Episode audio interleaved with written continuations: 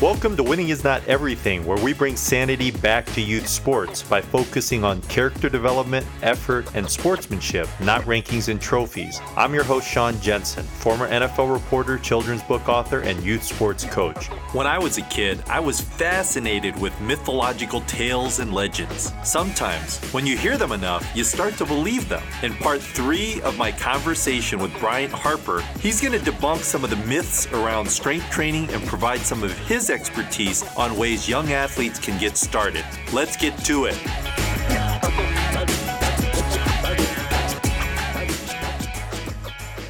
We, as parents, often mean well, but when it comes to strength training, there are a lot of myths that seem to stick. Like this one lifting weights will stunt my child's growth. Or this strength training is bad for my kid's bones and muscles. Or how about this one? Oh, my child's not interested in becoming a big, bulky football player, so he doesn't need to get any stronger.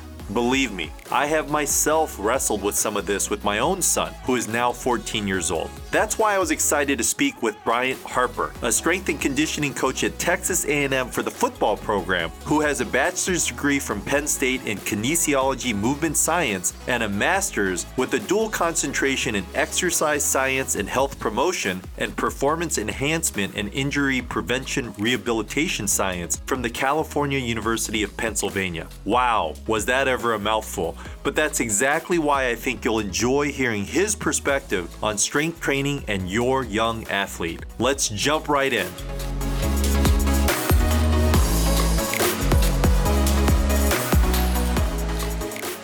Share with me a story that you're proud of, working with an athlete from one of those other sports where you were able to make a big impact on that athlete and help them to take their game to the next level.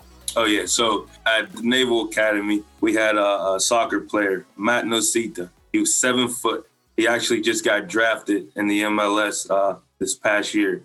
But you know, when I first got to start training him, he was it, it was difficult for him to get into certain positions. His speed, his running mechanics, we had to work on that a lot. So it, was it was a, definitely a challenge for me because you know those long levered guys they just move different. They can't move as well as other people, you know, and you have to find different methods and, and different ways to challenge them. And, uh, you know, just to see his maturation and the way he's able to run, jump, and accelerate, uh, decelerate now is it's been a blessing for me. And just to know that I played a small part in that, you know, is a very proud moment of my career you were able to work with a very, very respected program at the Naval Academy. And then what took you to Wake Forest?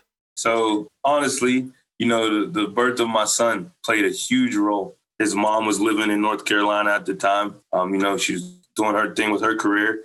Right around the same time that my son was born, you know, I was looking on Indeed uh, just to see if there was anything open in North Carolina, and a spot at Wake Forest open. And it was kind of like, well, usually as a coach, you don't apply to a job and, and get the job. It's usually you know, you get the job through networking and through connections. And so I said, you know what?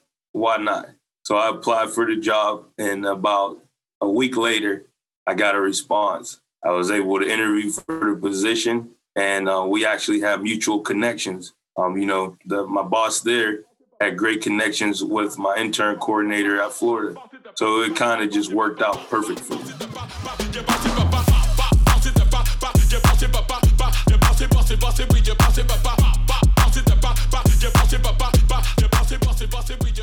Just very recently, Bryant, you had a chance to go to Texas A&M, which is a powerhouse SEC football program. What is that opportunity like? Man, it's honestly it's better than I can even describe or anything that I could have imagined. You know, you get here and you know you get to be around some high profile names and, and that's i think that's the biggest thing is it has allowed me to recognize that you know and, and kind of feel worthy because i'm around these top prospects and these top coaches legendary coaches in football so it's kind of a you know it's kind of a shock when i first got here to see some of these guys in person it's like man I, i've been watching these guys on tv since i was 10 11 years old but you know, once you kind of get over the shock factor, you know, it, it's time to get to work. It, has been great, man. It's been a I've hit the floor running. I've been able to make great connections with the players and the staff. So it's been a great experience so far. Tapping into your expertise, what are some things you want parents to know about strength and conditioning as it relates to young middle school and high school age athletes? The biggest thing I would say about strength and conditioning and exercise science for, you know, younger the younger generation is that it can give you a head start on the competition. When you're able to develop physically and, and, it also has a mental aspect to it as well. You know, it brings about discipline, um, work ethic, you know, things of that nature. And, and I just think, you know, you have so much more confidence going into the season, so much more confidence in your abilities, and, and it'll allow them to develop into better athletes for sure. And for young athletes, what would you tell them in terms of the importance of, of doing that? Because, you know, for some sports, you just play, right? I'm just going to play, I go to practice. Why should an athlete sort of integrate this, make that extra sacrifice to work on their physical conditioning? You know, a lot of people, it doesn't have to be a rigid program, especially at that age, you know, two to three times a week, you know, if you're able to run fast, if you can jump high, if, if you can carry things, if you can lift things, if you can, you know, change, accelerate and decelerate, if you can do the basics really well and, and kind of fine tune those things, it'll carry over into your sport. So it's not always going in and squatting. It's not always going in and benching even on the weekend, if you just go to the field with some of your friends and general play, running, you know, trying to make people miss, you know, things of that nature play a huge difference as you in your athletic development.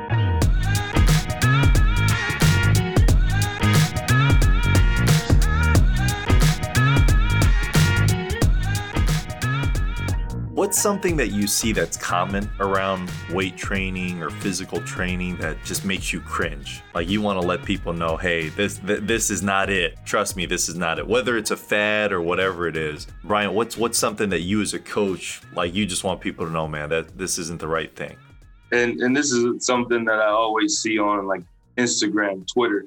Okay. It's people training on unstable surfaces, whether it be a physio ball or a balance board or, or, you know, you see all these NFL guys catching objects, balancing on one foot. The biggest thing for me is that you don't play on unstable surfaces. So why would you train on unstable surfaces? It, it can kind of get a little wacky because you'll get high school students who want to balance themselves on the physio ball and catch things and they want to get on top of there and squat with a bar on their back because they've seen their favorite athlete do it. I, I think the basics will always trump the fads I think training on stable surfaces is essential. Brian, what's something that if I talk to some of the student athletes you've worked with, they'd tell me this is something that Coach Bryant really likes to instill? Okay, yeah. The biggest thing for me is attention to detail and doing things the right way. And I think that that carries over into life, into academics. You know, having attention to detail, making sure we're doing things the right way making sure we're doing them how we were taught to do. And and, then the other thing is I like to preach to my athletes is relationships. It's the, the ability to build relationships with your coaches, with your teammates, you know, because relationships are everything, especially in athletics. You know, sometimes it's all about who you know, not what you know. And, and you know, what you know can be a bonus, but you want to make sure you're making those connections and your and the ability to network and, and kind of always keeping your name clean that way when opportunities arise people are thinking of you. You're a young coach. You said you're a father. What's that big dream for you? Like what, what's out there? Where do you want to be in in 10 15 years? I would love to be a head strength and conditioning coach in the nfl one day. That's one of my primary goals. Um, nfl or at a top division one program. Well you're already at a top division one program. Oh yeah. Oh yeah. I'm already there you know and, and i'm learning from from my boss now, who, has been a great help. Um, he shares a lot of knowledge, so I'm thankful for him as well, uh, Brandon Sanders. But I, you know, for me, I would like to run my own program one day. Got it. And I, I think I could be really successful at it.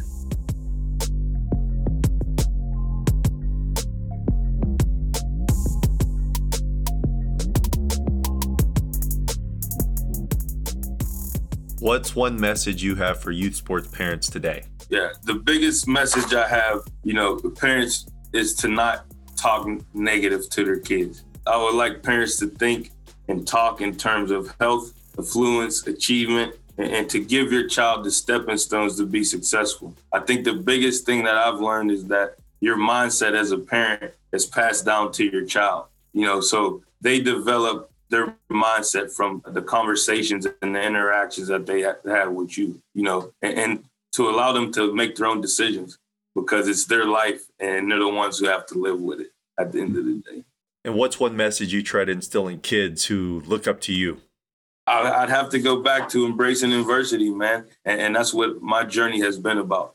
You know, embracing the tough times, embracing the challenges, and, and growing from them because that will carry over in life. You know, it, it'll carry over as you become a parent.